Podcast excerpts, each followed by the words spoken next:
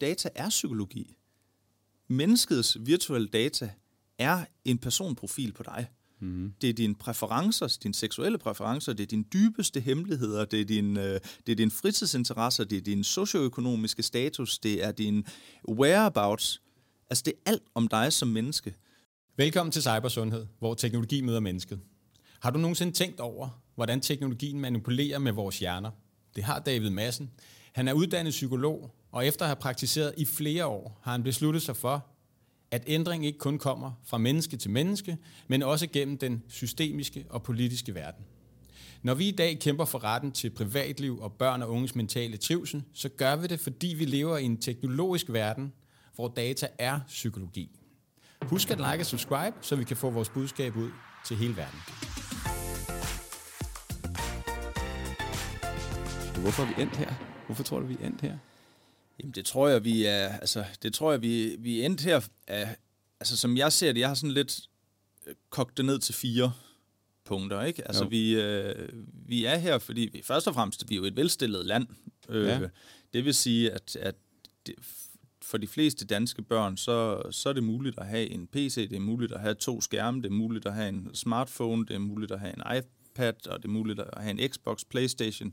Alle de her ting her, som jo er Altså det, det kræver jo et, et, altså det kræver noget økonomi for at kunne bringe det ind i et, i et barns liv, men der er rigtig mange danske børn, der har et ret vildt setup. Ja. Øhm, så dels, hvad skal man sige, hele tilgængeligheden øh, og dels den økonomiske velstand har helt sikkert gjort, at vi, vi er frontløber på det her. Ja.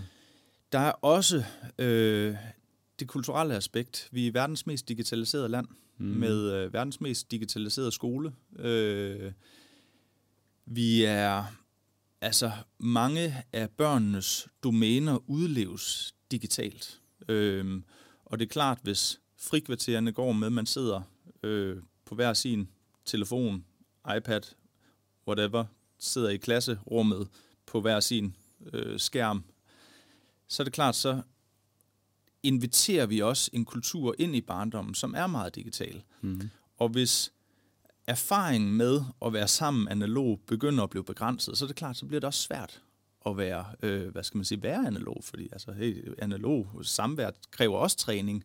Ja. Øhm, så hvis frikvarteret går med at være digitale hjemme, så er det klart, så den kultur bliver også i højere grad bragt ud, ud fra skolen, så lige pludselig så bliver samværet derhjemme også digitalt.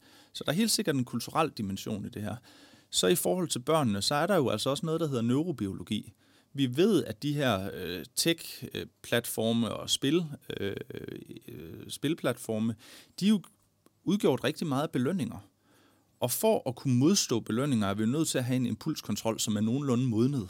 Og der ved vi bare, jamen der er børnenes, de har ikke de forudsætninger, fordi deres hjerne endnu ikke er modnet. Mm. Øh, så der er noget neurobiologi også i det her. Og så er der jo selvfølgelig for dem, som, hvor det bliver sådan alt overskyggende, og det bliver sådan, altså decideret en lidelse, så kan man sige, så for dem, der er der også et, øh, der er der også ret ofte et psykologisk aspekt. Der er måske noget, der har været svært tidligere i, i, i, i livet, som man på en eller anden måde har svært ved at forholde sig til, eller ikke ønsker at forholde sig til, og derfor kan man, derfor er de her altså, derfor er de her digitale verdener jo så lige pludselig blevet tilgængelige og blevet en ret nem flugtvej. Du behøver ikke at forholde dig til tristhed, du behøver ikke at forholde dig til nervøsitet, du behøver ikke at forholde dig til mm. kedsomhed. Så hver gang de oplever noget, som er svært, jamen så kan de så flygte ind i de her, hvad skal man sige, digitale universer. Øh, og der kan man sige, der er så nogen, som der har haft et sværere liv, som har flere svære tanker og følelser, som de har et behov for at flygte fra. Øh, så der er også helt klart den her psykologiske dimension. Og så er den sidste dimension, som nok er det en af de ting, vi ikke kan se ved andre, hvad skal man sige, misbrugslidelser, hvis man kan kalde det det, eller hvad skal man sige, i hvert fald adfærdslidelser, det er, at øh, det er tech designs. Altså mm. det er teknolo- de teknologiske designs og adfærdsdesigns, som er blevet implementeret i selv sagt alle sociale medier, i alle computerspil. De er ekstremt fængende, de er ekstremt gribende, og de bygger på noget 100 år gammel adfærdspsykologi, som vi ved det er bare i stand til at manipulere en adfærd, og det er også i stand til at, øh, at fastholde vores, øh, vores tilstedeværelse. Så, så jeg vil sige, at det er de fire dimensioner, altså den kulturelle, psykologiske, den neurobiologiske og så tech designs, ja. der gør, at vi på en eller anden måde nu er øh, her, hvor vi er. Ja. Det er alligevel også mange faktorer, der spiller ind der, ikke? Det er mange faktorer. Det er ikke et, øh, det er ikke, det er ikke et lille et lille problem, man kan tage med et snuptagsløsning, Nej. fordi det er jo, det er, altså, hvis legepladsen er tom, er der ikke nogen, der gider at gå derud. Hmm. Så selvom børnene måske har et ønske om egentlig at, at vil allerhelst lege fysisk sammen, hvis der ikke er nogen derude, Hmm. så vil de ikke, altså, så vil de foretrække det digitale, den digitale legeplads. Ja. Ja. Nå, det er vildt nok. Mm. Øh, nå, men skal vi lige gå Ja, dem alle sammen en- igennem i detaljen? Ja, endelig. Alle fire? Ja, ja, Skal vi starte bagfra, eller skal vi starte øh, forfra med... Øh, vi, vi, det sidste, du nævnte, det var tech, og den ja. måde, det bliver lavet mm. på, Mhm. og lidt forretningsmodellerne. Ja. Og det første, du nævnte, det var vel i virkeligheden... Var det kulturen, eller var det... Hvad kom før kulturen? Jamen, Der var altså, kultur, neurobiologi, forretningsmodellen, og så var der en ting, jeg glemte. Det var en af de første. ja, altså, der, ja, den psykologiske. Den psykologiske. ja, Altså, Hvor har du lyst til at starte?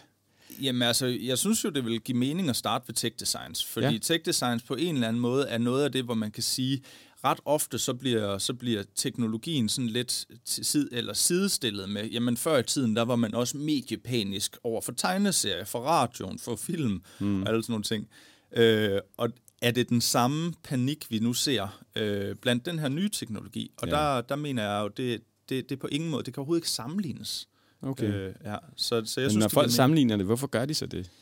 Jamen det gør det jo nok, fordi de har en idé om, at øh, teknologien er neutral i sin grundform. Ja. Øhm, og de har ikke endnu indset, for at være lidt hård ved, med, ved dem, som der jo sidestiller de her ting her, de har ikke indset, at der er sket noget med teknologien. Teknologien er ikke, det her det er ikke, altså de her forretningsmodeller er ikke en naturlig udvikling af den teknologiske udvikling.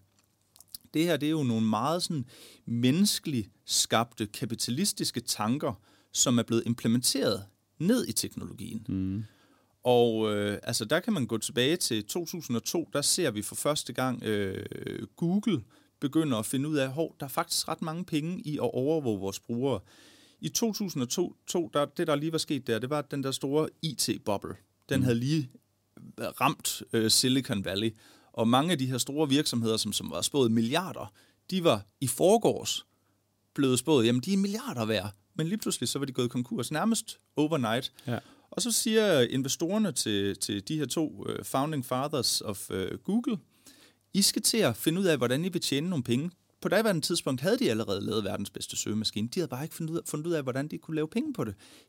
Den måde, de havde lavet verdens bedste søgemaskine på, var ved at personalis- person, personificere indholdet. Mm. Så de havde allerede trukket en masse data ud. Og så var det, at de tænkte, okay, den her data her, den må der være andre, der er ret interesseret i. Og så begyndte de jo at overvåge dataen med henblik på at videresælge Ja. den data til eksterne virksomheder, som så kunne købe dem, så de kunne målrette annoncer mod dem. I 2018, der sker der jo så det, at menneskets virtuelle data bliver verdens mest værdifulde ressource. Overstiger olieindustrien for første gang nogensinde. Så det vil sige, at nu er den altså blevet implementeret ikke bare i Google, men i Amazon, Facebook eller Meta, øh, Microsoft, Apple, og begynder jo så også lige, lige så stille at, hvad skal man sige, trænge sig ind i, øh, ind i spilindustrien. Mm. Så nu er det ikke længere næsten muligt at gå ned og købe et spil. Nej. Nu skal du sidde og lave de her små in-game purchases. Du bliver hele tiden bombarderet med reklamer osv., mens de trækker en masse øh, data ud, fra, fra, øh, mens du sidder og spiller. Øhm, og det er, jo ikke en, det er jo ikke en naturlig udvikling Nej. af teknologien. Det er en menneskeskabt måde. Det er jo en måde, det er jo, altså man kalder det jo overvågningskapitalisme. Ja. Det er jo en kapitalistisk styreform, man har lagt ned over en teknologi. Ja. Men jeg tror, mange af dem, som der sammenligner det med radioen og tegneserier osv., de har stadig en tænkning om, Nå, men det er jo bare teknologiens, og det er jo naturligt. Det kan, vi, kan ikke, vi kan ikke omgå, øh, hvad skal man sige, den teknologiske udvikling. Om der er nogle ting, vi faktisk godt kan gøre. Vi kan jo for eksempel sige, datasalg er ulovligt eller et eller andet. Ja. Sæt en ja, ja, beskat det. Sæt skat på data, ikke? Beskat? Ja, og måske i virkeligheden. Altså, man kan jo være endnu mere radikal. Altså, jeg ved for eksempel, Margrethe Vestager har jo været ude og øh, sige, at børn og unge under, under 18 år, altså, de må, der må ikke være noget datahøst. Øh, du ved, det er jo begyndt at være en lovgivning, der kommer fra EU. Så altså, der er jo nogle, der er jo nogle helt sådan, altså vi ved jo, altså børn i langt højere grad end os voksne, vi skal jo beskyttes, eller de skal jo beskyttes. Altså der, du ved, der har været meget den her ret til deltagelse. tilgang over det teknologiske Ja. og børn. Børn har ret til at deltage digitalt. Ja. Ja. men børn har altså også ret til beskyttelse digitalt. Ja. Og der er bare nogle meget uetiske, hvad skal man sige, prioriteringer, eller hvad vælger vi at kalde det? Altså, der er jo nogle meget uetiske forhold, der gør sig gældende digitalt i øjeblikket, og det kan vi lige så godt være ærlige at sige, og så sige, jamen det skal vi måske beskytte børnene fra. Hvad er det for nogle uetiske forhold, der er lige nu? Jamen det er jo for eksempel at kapitalisere på, på børnenes tid og opmærksomhed. Altså så når vi ved, at børn og unges tid og opmærksomhed øh, bliver øh, gjort til øh, data, som så bliver handlet som sådan en eller anden råvare ude på et eller andet, en eller anden ureguleret øh, aktion, så er det jo, der er noget, u- altså, så er der noget etik her, som vi i hvert fald skal kigges på. Altså, ja. Fordi man kan sige sådan helt lavpraktisk, barnet, du har sikkert hørt den, at hvis du ikke har købt produktet, så er du produktet. Ja. Det vil sige, den, den passer ikke engang. Du er det objekt, hvorfra der kan trækkes data. Det er dataen, der er produktet. Ja. Og det er dataen, der så bliver solgt på det her uregulerede marked. Så vi objektificerer børn Ja.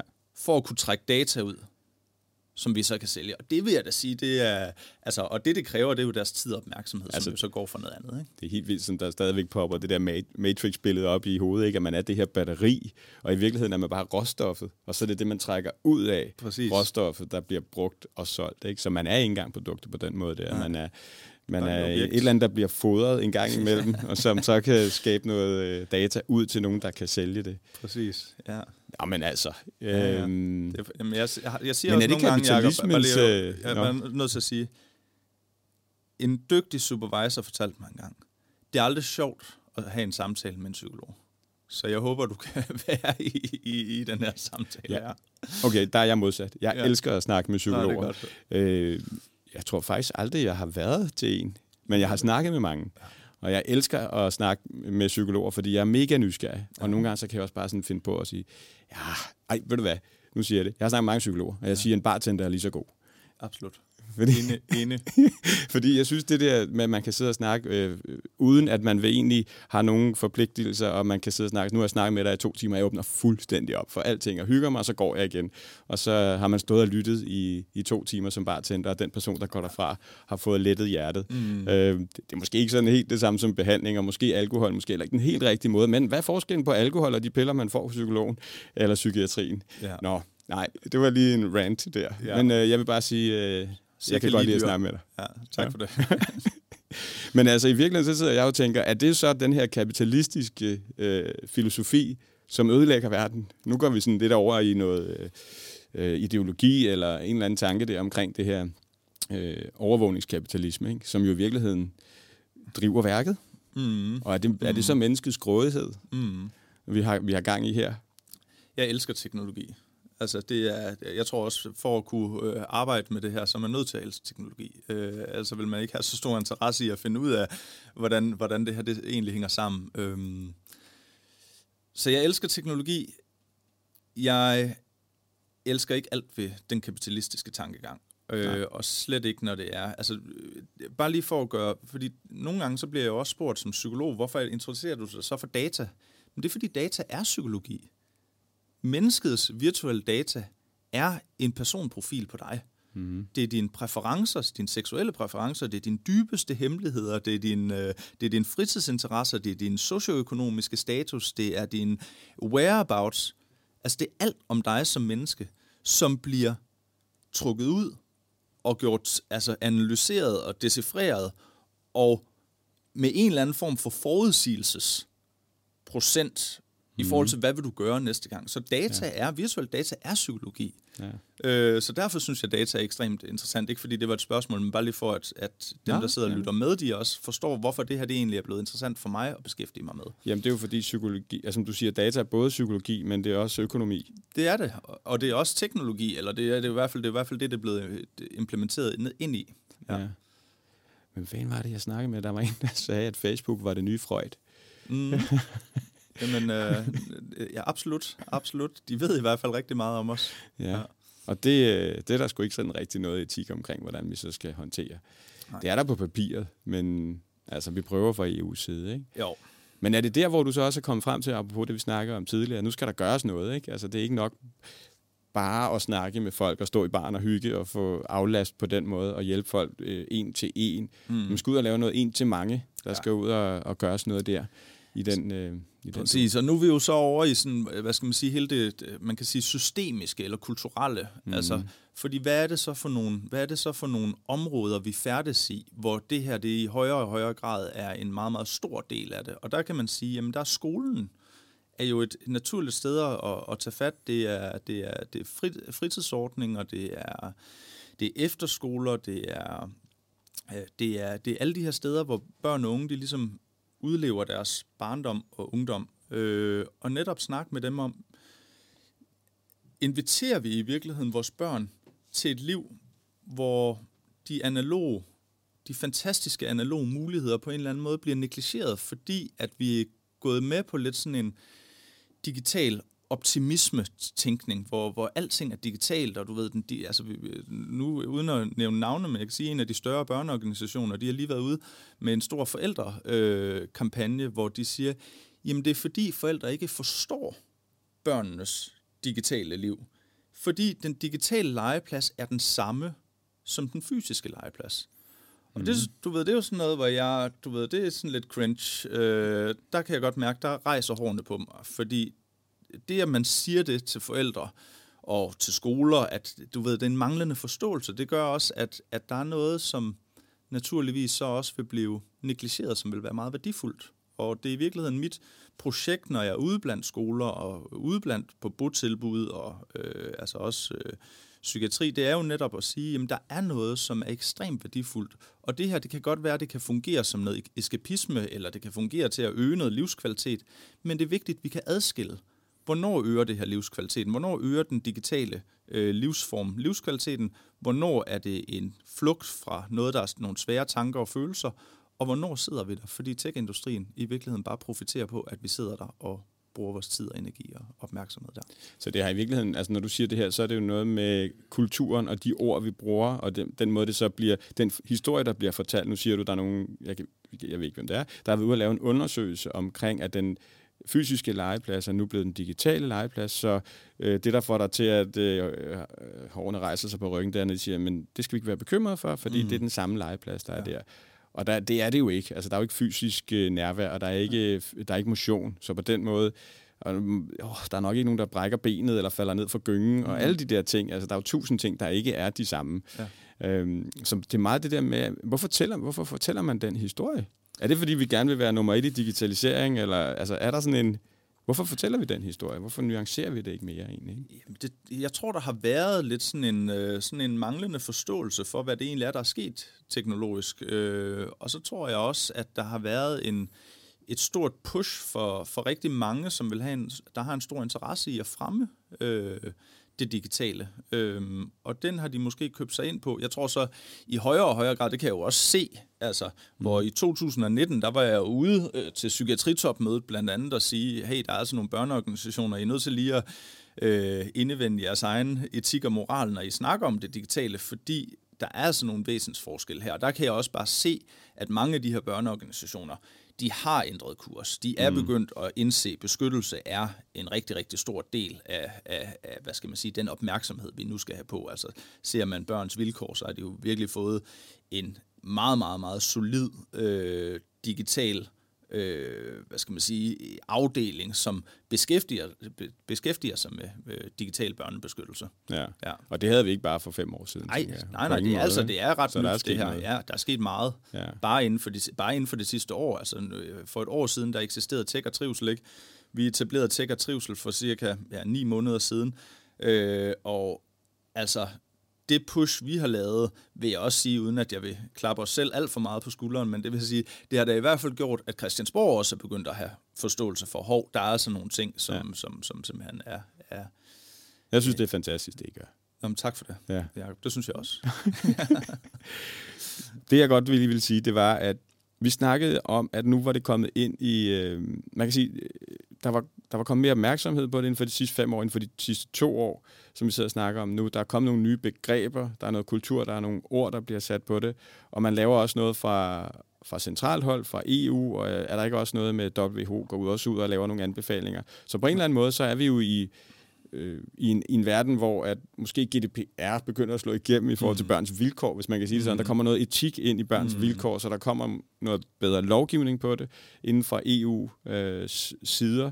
Øh, øh, men også det her med, at der er kommet den her nye diagnose. Altså man er også mm. begyndt at sige, okay, det er bare, min pointe er, at der kommer flere og flere ord på det, ja. og det bliver, der bliver snakket mere om det, at der også er en skyggeside, og ikke det mm. er, at det er rent tech-optimism, mm. som vi kan snakke om. Øh, men der er også er kommet flere øh, begreber, som kan fortælle historien omkring problemerne med det. Ja. Og der synes jeg, at denne her gaming disorder, mm. altså nu er du jo psykolog, og jeg tænker, at den der gaming disorder diagnose, den kunne du måske godt lige beskrive lidt og hjælpe os med at forstå, hvad det egentlig ja. handler om.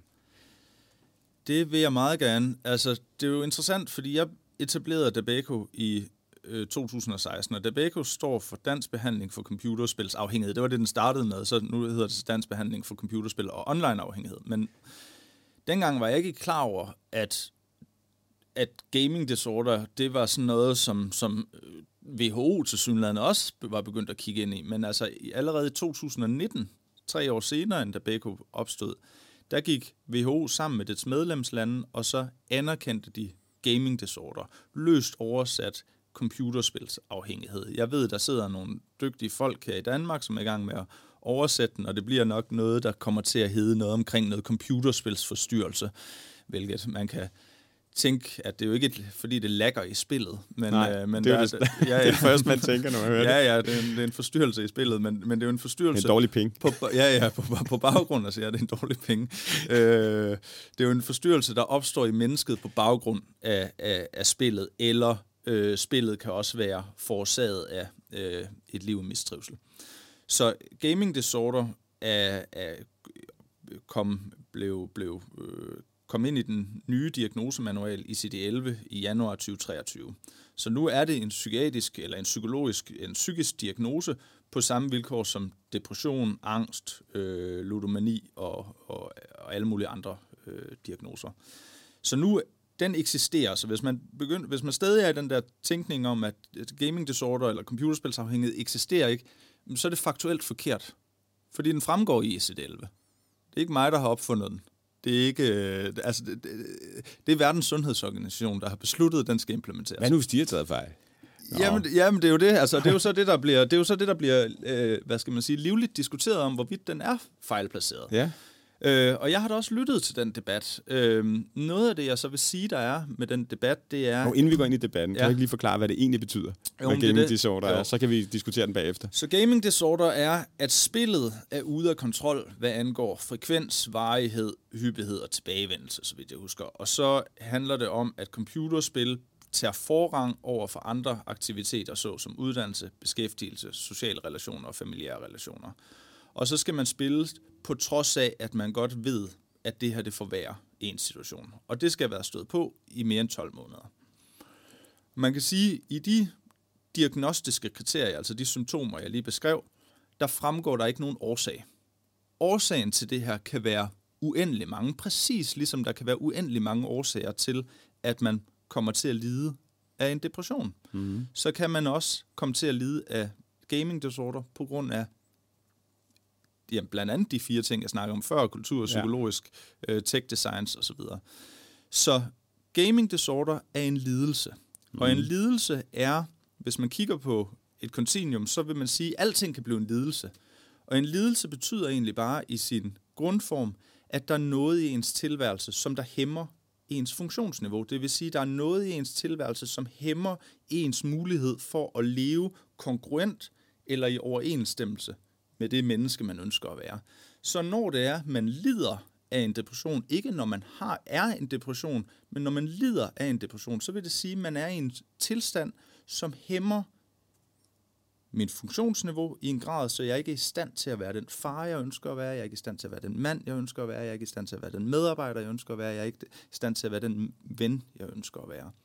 Depressionen har på en eller anden måde fået lov til at trække mig ned og funktionshæmme mig.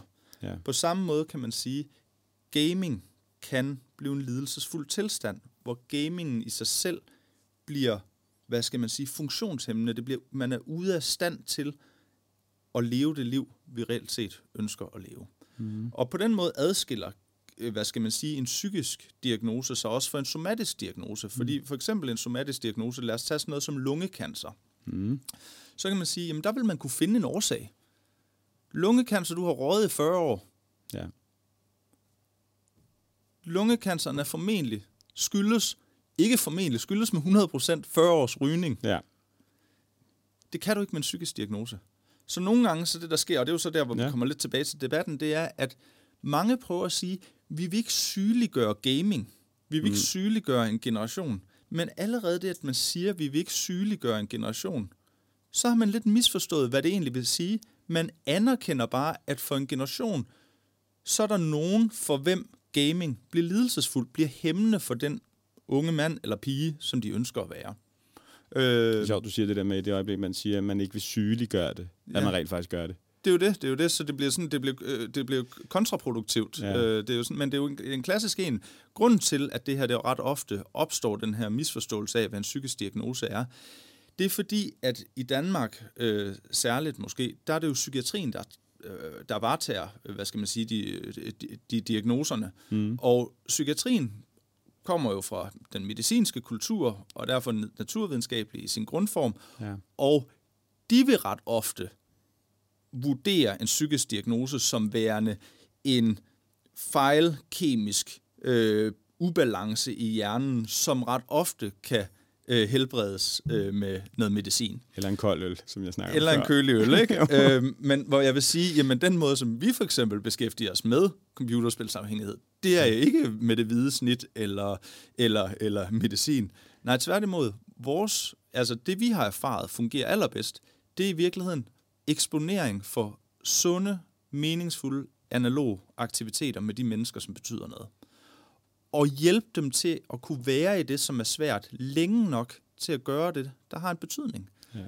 Så det er ikke noget med medicin, det er bare psykiatrien, som på en eller anden måde nogle gange kommer til at beslaglægge lidt diagnoserne. Men i udgangspunktet, en psykisk diagnose fortæller bare noget om en lidelse og aldrig årsagsforklarende. Mm. Så man kan sige, at en psykisk diagnose er objektiv og fænomenologisk og beskriver nogle symptomer, man Ja. kan have.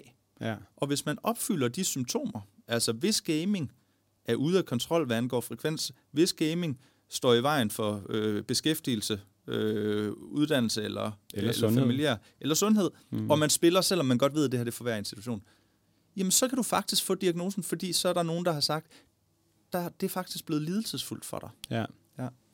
Og så må man jo så finde ud af, hvad den bedste er. Det er jo den gode behandler, der må finde ud af det. Hvad er den gode, hvad er den gode medicin mod det? Ja. Og det behøver ikke at være medicin. Nej, Tværtimod. tak. Ja. Det vil jeg gerne stå inden for. Måske kunne det være et koldt glas Ja, vand. ja, ja lad os øh, skål på den. Skål på den. Hvorfor er det sådan, bliver diskuteret om, hvorvidt den er reel eller ej, den her øh, gaming disorder? Ved du det?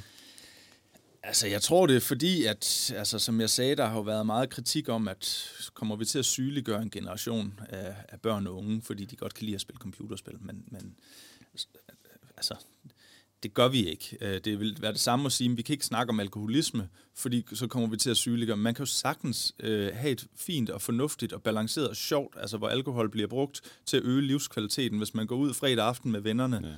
Men for nogen, så bliver det bare mandag, tirsdag, onsdag, torsdag, fredag, lørdag, søndag. Ja. Og det kommer til at stå i vejen for beskæftigelse, det står i vejen for ens, øh, den, de relationer, man ønsker at have til familie og, og, og venner.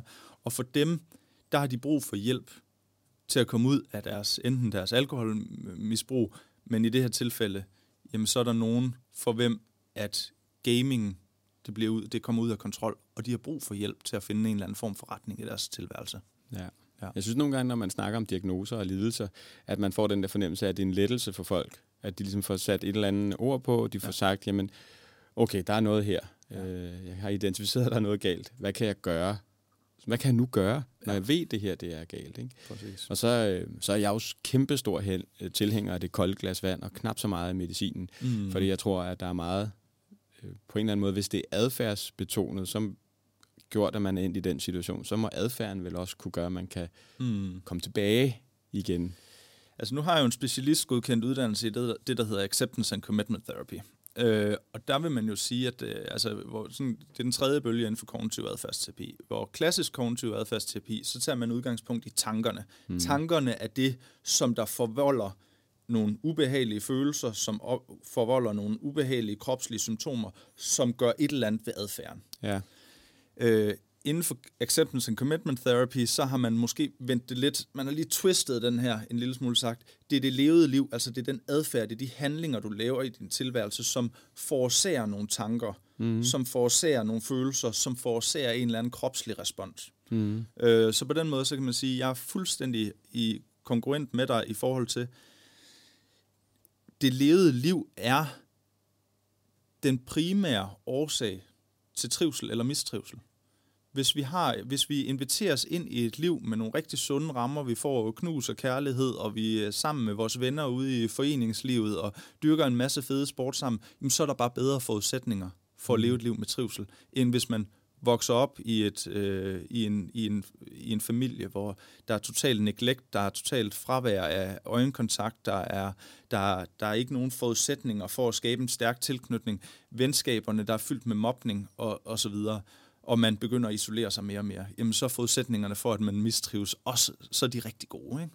Jo. Ja, så jeg tænker, det har jo meget at gøre med den måde, vi lever liv på. Ja, og de små handlinger, vi kan gøre. Bare en, en lille bitte handling, der gør en forskel, som så starter måske en større handling, som gør en endnu større forskel. Præcis. I den positive retning, ja. og ikke i den negative retning, hvor man så siger, jamen, øh, okay, det er okay, du spiller 35 minutter i stedet for 30 minutter. Mm. Så det er okay, du spiller 25 minutter i stedet for 30 minutter. Og det behøver ikke at være større end som så. Mm. Ud og gå en tur i stedet for. Vi skal ikke ud og løbe. Vi skal bare have noget frisk luft. Men de der bitte små handlinger i en positiv retning, og der synes jeg også, at hvis man tænker i en positiv retning, at man kigger på, at man gør noget for andre, mm. så bliver det endnu bedre. Ja. Så små, bitte små handlinger, hvor man gør noget for andre og hjælper hinanden, det tror jeg okay, det er stort sagt, ikke? men det kunne godt være det, der redder verden. Bare bitte mm. små handlinger, hvor vi hjælper hinanden hele tiden, ikke? i modsætning til det andet, og gå ja. den anden vej.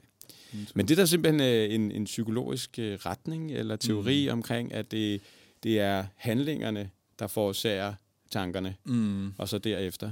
Øh, det vil jeg så også sige, det er, hvis man er en lille smule spirituel og kender noget til buddhisme, så er der jo et ord, der hedder karma, og det mm. betyder handlinger. Mm. Og i virkeligheden så er en lille handling af en tanke, en stor mm. handling, øh, det er at gøre noget. Det er mm. en decideret action. Ja. Så det giver rigtig god mening, at hvis man laver den store handling, mm. at den så også påvirker den lille handling. Så laver du noget god, rigtig god karma, hvis man skal sige det sådan, så får du også en lille smule bedre karma derinde. Ikke? Præcis.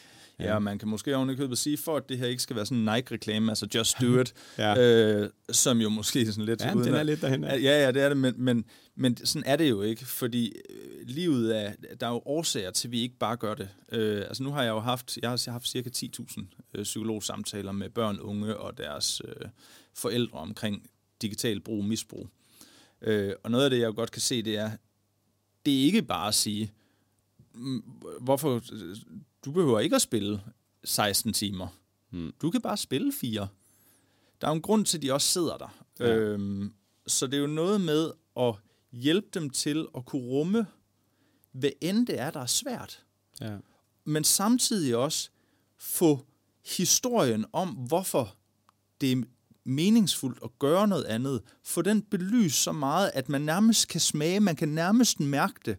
Fordi hvis man er så tæt på noget, der har reel betydning, så er man også bare villig til at rumme rigtig meget, men hvis du, kan komme, hvis du kommer for langt væk fra det, ja. og måske ikke har så stærkt et blik for, hvad det egentlig er, så er det klart, så er du heller ikke villig til at rumme sig meget, fordi hvorfor skulle jeg være, øh, nu, nu for eksempel i dag, ikke? Altså, du, jeg skal være her i, i en time, og det har da fremmet en masse nervøsitet hos mig, og jeg kan mm. sad der, der i, i bilen og blev også frustreret over, at der var kø og alt muligt. Og ja. sådan, øh, og så tænker jeg, skal jeg bare lige ringe og sige, at øh, jeg kommer ikke. Og så vil jeg jo umiddelbart kunne få reduceret min nervøsitet. Ja. Men jeg er også meget, meget bevidst om, hvor vigtigt det er for mig at kunne sidde i sådan nogle situationer her. Så jeg var villig til at rumme min nervøsitet. Ja. Længe nok til at komme herhen og sætte mig ned. Du ved, og du, vi havde en behagelig samtale, før vi gik i gang med det her. Og, du ved, og, og langsomt så erfarer jeg jo, jamen det er faktisk mere betydningsfuldt for mig at kunne være til stede her, end det er for mig at kunne undgå at være i det, som var svært. Ja. Og nogle gange så er det jo netop at hjælpe dem til at rumme det, der er rigtig svært, men også give dem et slags blik for det, der virkelig betyder noget, og få dem til at virkelig at få sådan kontakt til det, så det bliver helt tydeligt. Det her, der er jeg virkelig villig til at gå igennem, hvad end det er, der skal til. Ja. Af tristhed, af nervøsitet, fordi det her, det faktisk er det liv, jeg virkelig ønsker for mig selv. Ja. Ja. Altså det der, det kan jeg måske koge ned til et barn, der er nervøs for at komme afsted i svømmehallen for første gang. Ja. Den der med at rumme det her uh, nervøsitet, og man skal igennem alt det. Man har aldrig prøvet det før. Det er nær- nok første gang, man skal prøve noget. Den er især stor, fordi der er det jo helt et stort sort hul, du kigger ind i. Du ved ikke, hvad du skal ud til. Mm. Mega nervøs omkring det. Men så når du kommer om på den anden side, og har været i svømmehallen i øh, mm. 6 timer og kommer hjem, og du er dødtræt og har haft det mega skægt, så har ja. det været den lille nervøsitet, eller måske har det været en stor nervøsitet, Ja, ja, men glæden har været det større, ikke? Præcis. Men ja. hvis du aldrig har fået kontakt til den glæde, så kan det være svært at sige, at jeg vil godt, jeg vil, jeg vil acceptere præmissen om, at jeg skal rumme den her nervøsitet. Ja. Og det der, det der, altså så nu er vi igen tilbage ved det digitale, fordi det digitale på mange måder er jo tilgængeligt non-stop. Ja. Og hver gang du kommer i kontakt med noget, som er ubehageligt, så kan du forsvinde fra det. Ja. På et instant. Ja. Øhm, og det der jo så sker, kan man sige, hvis vi holder fast i den her nervøsitetsterminologi, øh, hvis du aldrig ligesom kommer i kontakt med nervøsiteten, eller meget sjældent, eller hver gang, så formår du at flygte fra den. Hvis du hver gang, du kommer i kontakt med nervøsiteten, flygter fra den, så sker der jo to ting. Dels så bliver det sværere at træde ud i svømmehallen, eller det bliver sværere at komme her. Altså der er et fysisk landskab, som bliver sværere for dig at betræde. Ja. Fordi du simpelthen er ukendt med at være i det. Og alle mennesker frygter det ukendte. Ja. Men der er også et indre landskab, du begynder at være ukendt med. Et indre landskab, som en gang imellem viser sig fra nogle knap så rare sider, men som jo også er en del af det at være et menneske. Så lige pludselig, hvis du ikke kan være i nervøsitet, fordi at det indre landskab, altså nervøsiteten, er blevet, du er blevet fremmed for den følelse, men så er det klart, så lige pludselig, så, så, bliver, det en, øh, så bliver det en meget vakkelvogn bro, du står på. Ja. Øh, så på den måde, der kan man også sige, at, at det digitale her har medført en undgåelsesadfærd, som måske er for tilgængelig, ja. og måske for anvendt. Så ude i den fysiske verden, der render vi rundt og hold, vi trækker lidt tilbage, fordi vi, vi ønsker ikke at være i den fysiske situation. Men når vi så begynder at gå ind i det indre landskab, og vi får de der følelser, som der kommer mm. op og popper op, så trækker vi også væk fra dem. Mm. Det er jo det. Og hvad er vi så tilbage til? Ja. Hvad har vi tilbage herinde i kernen? Og det er jo, altså nu siger jeg jo noget, som er benhårdt, Jakob. Ja, Meningsløshed. ja, Hvis du aldrig er i kontakt med dine følelser, du aldrig er i kontakt med din, hvad skal man sige, med det, der betyder noget. For din nervøsitet, lad os bare tage det. Hvis jeg ikke var nervøs for at komme her, så ville det være, fordi der ikke var noget på spil for mig. ja, Hvis du ikke var nervøs for at komme i svømmehallen, eller din, dit, den her unge fyr Ja. ikke var, eller pige ikke var nervøs for at komme i svømmehallen, så var det fordi, der ikke var vigtigt. ja, Så nervøsitet fortæller også noget om, at der virkelig er noget på spil for folk. ja, Så hvis du hver gang undgår at være der, hvor der er noget på spil for en, altså der, hvor der er noget vigtigt, jamen, i manglen på vigtige og meningsfulde aktiviteter, på, lige på den anden side, der står meningsløsheden. ja, Og det er jo der, hvor jeg nogle gange så får dem... Altså, jeg plejer jo egentlig at sige, når det er, jeg får nogen i terapi, som siger, jeg har alle de her problemer her, jeg synes, det her det er for- forfærdeligt, det er frygteligt, det, jeg kan ikke øh, være med de, de her mennesker osv., så tænker jeg, fedt. Fordi der fortæller rigtig meget om, der er sindssygt mange ting, der stadig er vigtige for dig. ja, Jeg er begynder nogle gange at frygte, fordi jeg kan mærke, der er en, der er en større tendens til at sige, det er faktisk ligegyldigt. Jeg er ikke motiveret. Det er meningsløst. ja, Og det skyldes jo, at man måske har været for fraværende mm. for ens, hvad skal man sige, tanker og følelser i, Ja. i alt, alt for lang tid. Øh, og så gælder det jo netop om, hvis meningsløsheden, den er begyndt at blive, øh, få, altså begyndt virkelig at tage fat, så gælder det jo om at hjælpe de mennesker med at få kontakt til noget, som er meningsfuldt. Og det kan man jo gøre dels ved for eksempel at tage dem ud i naturen, tage dem ned og, og i, i noget foreningsidræt, øh, hvor de får, mærker, hvor fedt det egentlig er at få en krammer af et andet menneske, når man scorer i fodbold. Og man kan også gøre det, som jeg også gør, tale ind i det. ja, Tal ind i, hvad der reelt set betyder noget, så de begynder at få kontakt til det, så det ikke er meningsløst. ja. Ja. Inden vi går i gang med det meningsfulde liv, Ja. ikke? jeg sidder virkelig og spekulerer over det, du sagde, for nu, jeg er sådan meget, jeg ved ikke, om jeg siger hjælp, men jeg tænker logik, ikke? Mm. Så først så bliver vi øh, nervøs for at være i, i de der omgivelser, så trækker vi os ind, så bliver vi bange for nervøsiteten, mm-hmm. eller vi trækker os væk fra nervøsiteten. Ja. Og så er der flere ting, vi trækker os væk fra. Mm. Så sidder jeg og spekulerer på, jamen det der med, at man ikke kan lide at være nervøs, man kan ikke lide at være bange, man kan ikke lide at, alle mulige forskellige ting, man ikke har lyst til og ikke kan lide. Så kan jeg ikke lade være med at sidde og tænke på, er det, så, er det der, hvor den resulterer i en angst? Altså hvor man kan sige, jamen nu er jeg nået dertil, hvor jeg simpelthen er bange for at være bange. Jeg kan slet ikke forstå at være bange, så nu er du angst. Mm. Så selv de mindste små ting ude i den store verden, resulterer i, at du har trukket dig så langt ind i dig selv, at du nu mm. står og tør ikke være bange, mm. og så nu bliver du angst.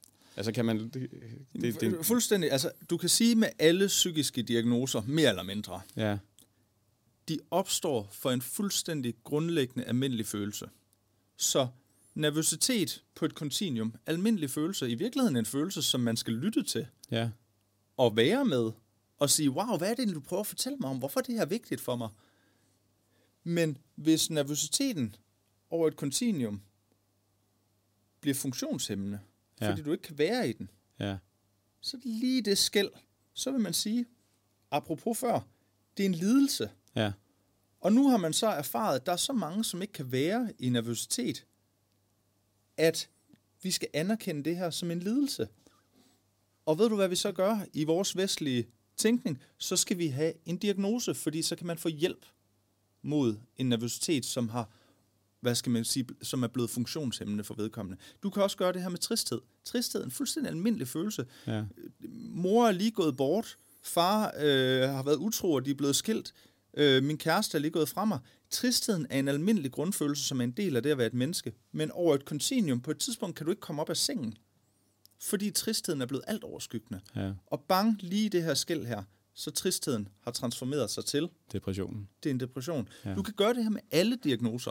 Gaming, super fedt. Ja, Mega fedt, sjovt, jeg spiller med mine venner. ja, Bang, gaming, jeg kommer ikke op om morgenen, jeg kommer ikke op til mine møder med sagsbehandlere, jeg kommer ikke, øh, jeg får ikke øh, set nogen venner, jeg er øh, 35 år, jeg har ikke investeret i uddannelse, øh, arbejde eller... Øh, Men er det ikke lidt en anden historie, det der? Fordi øh, den ene, det er, at du har fået en følelse, som bliver over noget tid øh, uhåndterbar. Mm. Hvorimod gaming, alkohol, narko, alt det der, det er jo afhængigheder. Mm. Så er det ikke lidt en anden øh, hvad kan man sige, rejse, man er på der? Fordi det er jo ikke en...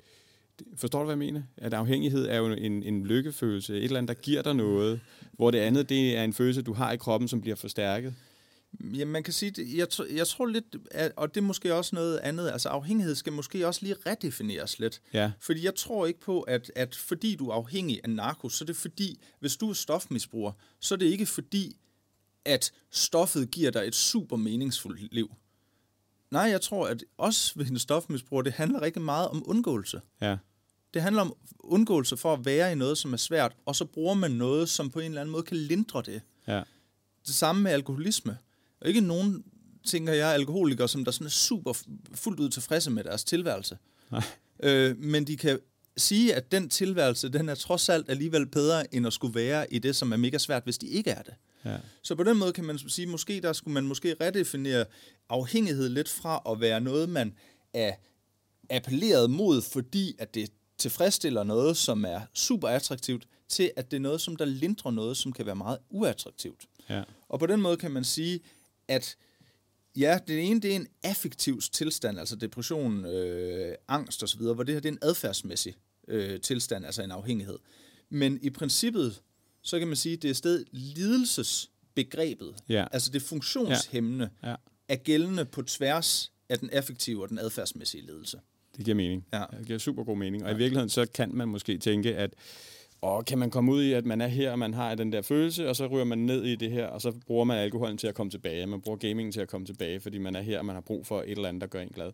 Men det kan også være, at man kommer så langt herud i mm. det her øh, hyperglæde, øh, alt for op og køre over alkohol og stoffer og alle de der ting. Så når det fortager sig, mm. altså, så får man bare det der, lad os kalde det ja. backlash, ikke et techlash, men et backlash ja. tilbage, og så lander du hernede, ikke? Ja.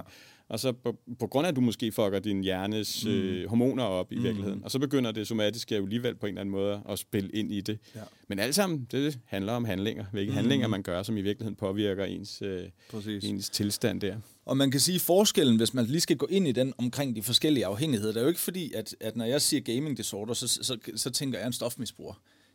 Mm. Altså, øh, Nej, okay. på, på ingen måde. Altså, så, så jeg er jo udmærket klar over, at, at der, er jo nogle, der er jo en forskellig pris, man betaler for de forskellige afhængigheder. Så for eksempel en stofmisbruger, det vil jo være meget sådan biologisk forfald, ja. man ligesom går ind i det samme med alkoholisme. Ja.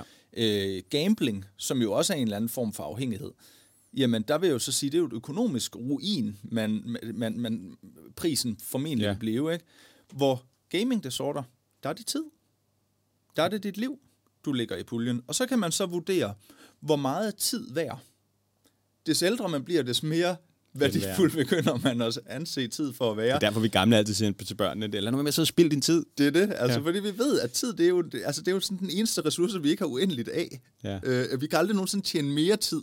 Vi har den tid, vi har på den her klode her, og hvordan vi vælger at forvalte den, det må jo så være selvfølgelig op til os selv, men det skal også være op til os, os selv. Og det er jo der, jeg mener, for eksempel med de her spilteknologier og, øh, og, og sociale medier, der vil jeg sige, næsten det, som de gør, som er det mest uetiske, det er, at det fratager børn og unge deres autonomi og frie valg. Mm. Det er sgu ikke deres eget valg at sidde syv timer og spille efter skole. Det kan godt være, at de havde en interesse i at komme hjem, sidde og spille et par, par, par runder Fortnite sammen med Claus, fordi, og Claus og nogle andre, fordi det havde de aftalt. Men det var to runder. Ja. Den tiende runde, der kan jeg bare sige, med garanti, det er der ikke nogen, medmindre de har aftalt et LAN arrangement eller et eller andet, ikke? Jo. Den tiende runde, det er ikke deres egen valg, de sidder der. Det er fordi, de er blevet indrulleret i et stort adfærdsdesign, som gør, at det er fuldstændig umuligt for dem at fravriste sig igen. Ja. Ja. Det er lidt skræmmende. Det er mega ser på skræmmende. sådan, Det altså, det er jo en barndom, der lige pludselig... Altså, vi ved lige nu, vi har lige fået... Øh, øh, altså, skolebørnsundersøgelsen har jo lige kunne vise, at børn og unge i Danmark bruger i gennemsnit, det her det er gennemsnittet, 5 timer om dagen på sociale medier og spil. Mm. Vi ved også, at det primært foregår fysisk isoleret, fysisk inaktivt, og alt for ofte om natten. Ja. Altså, det er jo 5 timer, du skal sove ni- mellem 9 og 11 timer, du skal gå i skole 7 timer. Det er alt tid ud over. Vi ved, at øh, er det 60 procent af 11-årige drenge, de ses ikke længere fysisk efter skole. Fordi, som vi vil konstateret, de får deres sociale behov opfyldt digitalt.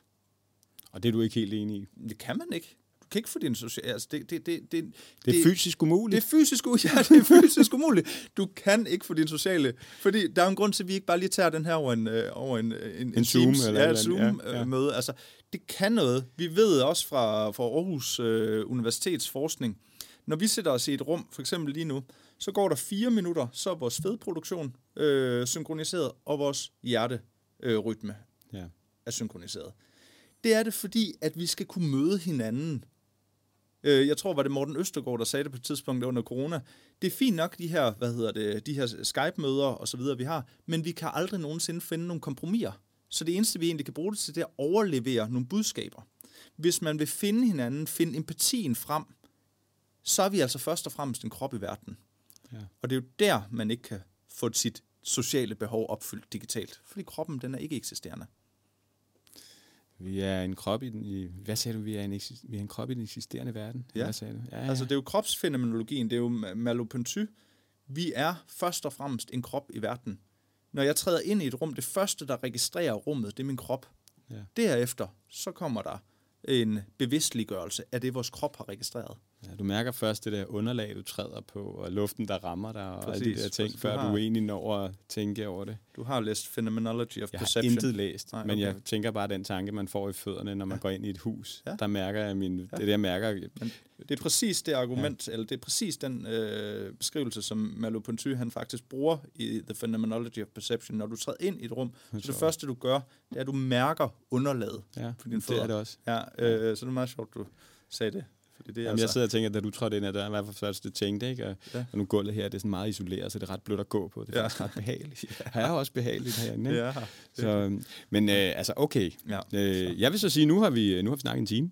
Og det har vi. Ja, det har vi. hold da op. Og, Det øh, og, og det, jeg synes, øh, jeg rigtig gerne vil snakke med dig om, det er jo så, hvordan får vi det der øh, kroppen tilbage i livet? Altså, hvordan, hvad gør vi? Ikke? Fordi øh, vi hader jo ikke teknologi. Jeg elsker teknologi. Vi sidder her blandt masser af teknologi, og det er derfor, vi kan gøre det her. Det kommer ud til en masse mennesker, fordi ja. vi bruger teknologien.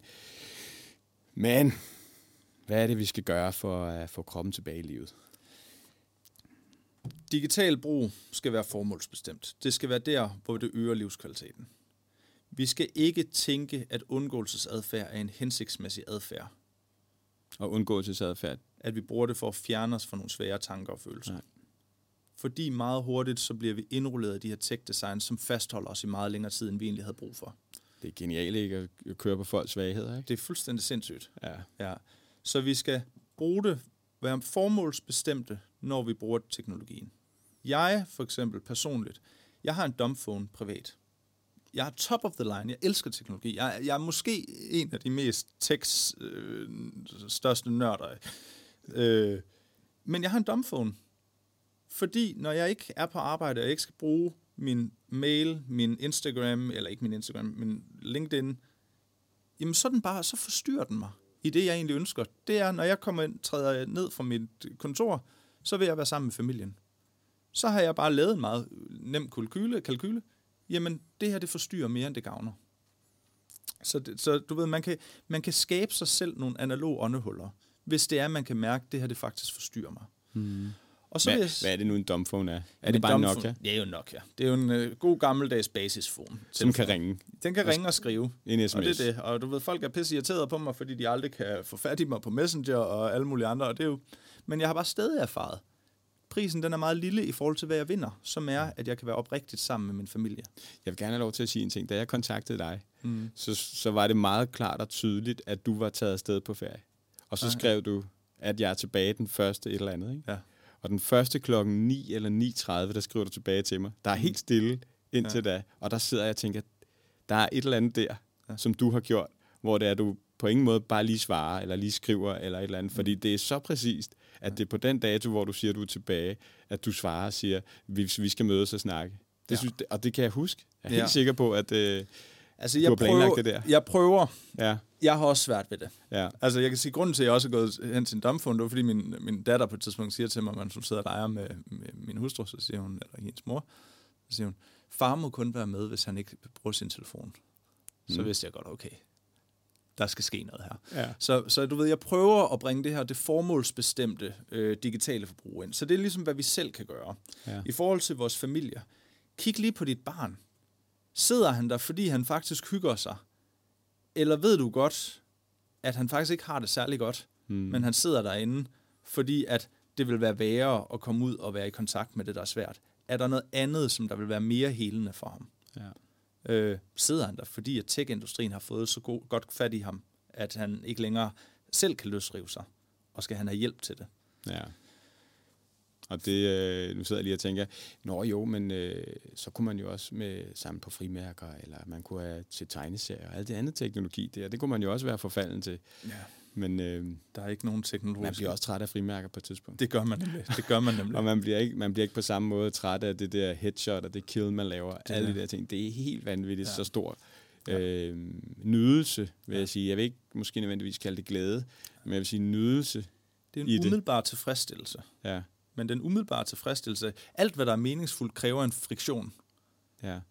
Det, det er jo super tilfredsstillende for mig at tage syv minutter mere på min snusknap. Ja men det er super meningsfuldt for mig at stå op, snøre øh, skoene, og så løbe en tur og tage en havdukkert. Ja. Men jeg forfalder til snusknappen, mm-hmm. fordi det tilfredsstiller noget umiddelbart lige nu her. I forhold til skoler, er der en dannelsesmæssig, trivselsmæssig eller læringsmæssig årsag til brug af digitale medier? By any mean, brug det. Ja. Men står det i vejen for, at jeres skolegård er fyldt med liv, så kan det godt være, at I skal sige, at der er mobilfrihed. Og læg mærke til, at jeg siger ikke mobilforbud, jeg siger mobilfrihed, fordi jeg mener, at det her det er en frihed til livet, ja. hvis man skaber nogle restriktioner. Øh, politisk, wake up. Vi har gang i noget her, som, øh, som, som ikke er godt for nogen, og der er altså noget, vi kan lovgive mod. Og det er blandt andet den her fuldstændig vilde kapitalisering af vores tid og opmærksomhed. Det er mm. vi nødt til at finde nogle veje og komme udenom. Ja. Så det vil være min, uh, min go-home messages. Det er helt fantastisk go home message. Jeg har næsten lige lyst til at sige, at stille det sidste spørgsmål her. Ja. Tror du, at vores øh, trivselskrise og alle de her børn og unge, der er ramt af depression og angst osv., er forårsaget, er, er årsagen øh, teknologien, som vi har den i dag? Jeg tror, at årsagen til vores trivselskrise ligger i et fravær af fysiske aktivitet. Vi ved, at under 26 procent af unge mellem 11 og 15 år, de lever op til Sundhedsstyrelsens anbefalinger for fysisk aktivitet. Det er blot en time om dagen. Vi ved, det er under 13 procent ifølge Institut for Folkesundhed, som der ses med hinanden regelmæssigt efter skole. Vi ved, at børn og unges søvn er reduceret med 1-2 timer hver nat, og præget af langt dårligere kvalitet med langt flere opvågninger. I fraværet af det opstår mistrivselen. Jeg tror på, at det fravær, det er en direkte følge af teknologien, som har kabret vores tid og opmærksomhed. Så i andet led, ja, jeg tror, at teknologien er, spiller en meget større rolle i forhold til den trivselskrise, end vi egentlig lige går og, og forestiller os, fordi den forårsager et fravær af meget meningsfuldt liv. Sådan. Men det gode er, at vi kan jo altid ligge os ned og sove, og vi kan løbe en tur, og vi kan være sammen med vennerne. It's, it's pretty obvious. Du har dit liv her. Det her, det, det er broen. Mm. Den kan holde til x antal biler. På et tidspunkt brænder den sammen. Men broen står jo heldigvis på nogle bropiller. Søvn, fysisk aktivitet, fysisk sammen, tæt øh, kontakt med mor og far, tæt kontakt med læger, øh, stærkt foreningsliv, masser af naturoplevelser, står jo på nogle søjler. Hvis de her de begynder at blive taget væk, som er det, der vi ser, så er det klart, så får vi en meget, meget ustabil bro. Men begynder man at genetablere dem, så vil man igen bygge en stærk bro. Sådan. Ja. Hvis man skulle lave det metafor. Det skulle man. Tak, David. Det, det har været en kæmpe fornøjelse at have dig. Hej derude.